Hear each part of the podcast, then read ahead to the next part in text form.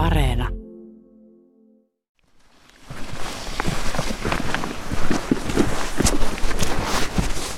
Matkan meluisin osuus on tässä.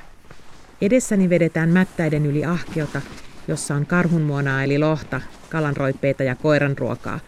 Ja selässäni keikkuu kamerareppu ja käsipuolessa kahiseva kassi, jossa ovat retkievät ja lämpimiä vaatteita.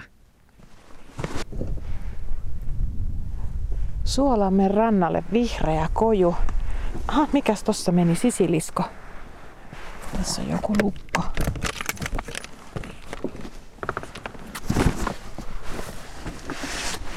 Yhden hengen koju. Täällä on mahtuu istumaan ja tässä on erilaisia ikkunaluukkuja eteen ja taakse ja sivulle ja lattian rajassakin on, niin pääsee ihan karhujen tassun korkeudeltakin kuvaamaan tarvittaessa. Ja ovi säppiin kaiken varalta. En halua jakaa eväitäni kontioiden kanssa. Objektiivi sujautetaan kankaiseen pussiin, jottei kiiltelevä elektroniikka näy kojusta ulos. Monet eläimet ovat hyvin arkoja.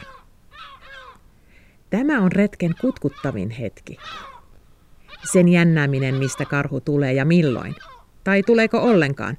Saako sen kuviin? Tuleeko se lähelle? Kauanko valoa riittää kuvaamiseen? Sitten vaan odotellaan. Tunnelmia olisi mukava jakaa jonkun kanssa. Ja vaikka somettaa selostuksen kerran, missä mennään.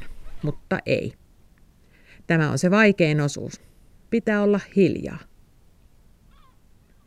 Puheenpälpätys ei ole musiikkia eläinten korville. Korkeintaan Jukolan viestin tyylinen kuiskailuselostus sallitaan. Ollaan rajavyöhykkeellä ja näköjään puhelimessa on välillä kenttää ja välillä taas ei. Tämä on siis pakollinen hiljaisuuden retriitti. Täällä on viihdyttävä itsensä ja omien ajatustensa kanssa. Ja tunnettava olonsa turvalliseksi, vaikka yhteydet ulkomaailmaan ovatkin katkolla. Vain pari metrin päässä kojusta on suolampare. Ollaan pienen nevan reunalla, etualalla seistä tököttää muutama kitukasvuinen mänty tai harmaa kuollut ranka. Muuten on avaraa. Koska karhut houkutellaan paikalle ruoan avulla, apajille on lennähtänyt helpon aterian toivossa myös korppeja, variksia ja kalalokkeja. Wow! Valtava merikotka. Lensi just tuohon vastapäätä. Sitten kello viisi katson juuri oikeasta ikkunasta ulos. Kuuluu kova äänistä puuskutusta. Se tuli kohti. Se on ihan tässä metrin päässä tästä kojusta. Kauhea puhina kuuluu. Karhu. Se on nyt alle metrin päässä. Jos työntäisin käteni kojun kyljessä olevasta reijästä ulos, voisin rapsuttaa paksua turkkia. Mutta jostain syystä ei huvita kuitenkaan kokeilla. Vaaleanruskean karhun turkki on paksu. Siinä roikkuu hiukan neulasia ja oksanpätkiä. Pää on iso ja jykevä, mutta silmät pienet. Nyt se huomaa maassa jotain syötävää ja alkaa kuuluvalla äänellä rouskuttaa. Kuolaa valuu suupielistä. Välillä karhu puuskahtaa, kiertää kojun ympäri ja tulee takaisin. Kylmät väreet menevät pitkin selkäpiitä. Ajatella, että tällainen itse itsensä luomakunnan kruunuksi nostama laji, eli ihminen, saa olla turvallisesti näin lähellä metsän kuningasta. Tekee mielipidettää hengitystä. Oma ego kutistuu millimetrin mittaiseksi. Ilta viiden ja yhdeksän välillä karhuja tulee ja menee. Kamera laulaa, eikä eväitä ehdi syömään kuin vasta illan hämärtyessä. Suo ja lampi ovat hipihiljaisia. Linnut ovat hiljenneet, lokit ovat häipyneet, korpit ja varikset ovat siirtyneet syvemmälle metsään. Ainoastaan pääskysiä kiitää tämän suon ja tämän lampareen yllä. Tässä riittää paljon syötävää niille. Hyönteiset tekevät pieniä pyöreitä renkaita lammen pintaan. Ja paljon silminkin näkee, kuinka paljon esimerkiksi hyttysiä lentää ilmassa.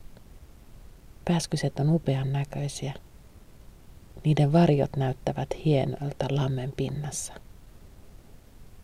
miten paljon ne joutuvatkaan päivän mittaan pyrähtelemään saadakseen ruokaa itselleen ja poikasille. Kesäyö on hiljainen tässä vaiheessa iltaa.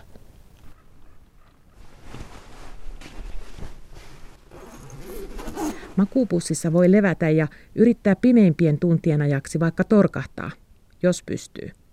Kojun pohjasta hiipii kosteus sisään ja villasukat alkavat kastua. Yöllä on vain parisen astetta lämmintä. Kun makuupussista pilkistävät kasvot ja nenänpää ovat kylmiä, on vaikea saada unta. Ajatukset pyörivät päässä ja ne mekastavat vähän liian kovaa ja kysyvät vaikeita kysymyksiä juuri silloin, kun tekisi mieli nukkua. Miksen nuku useammin öitä ulkona? Miksi hyvät yöunet vaativat nykyään laadukkaan patjan? Miksi en ottanut mukaani puhallettavaa tyynyä? Onko tämä vain elämysvihdettä? Tämä, että karhuja ruokitaan ja sitten minä maksan siitä, että pääsen niitä kuvaamaan. Olenko uskottava luontokuvaaja, kun en pystytäkään omaa piilokojua metsään ja odottele siellä kaksi viikkoa karhun ilmestymistä paikalle? Kenellä oikein on natsat määritellä aito luontoelämys?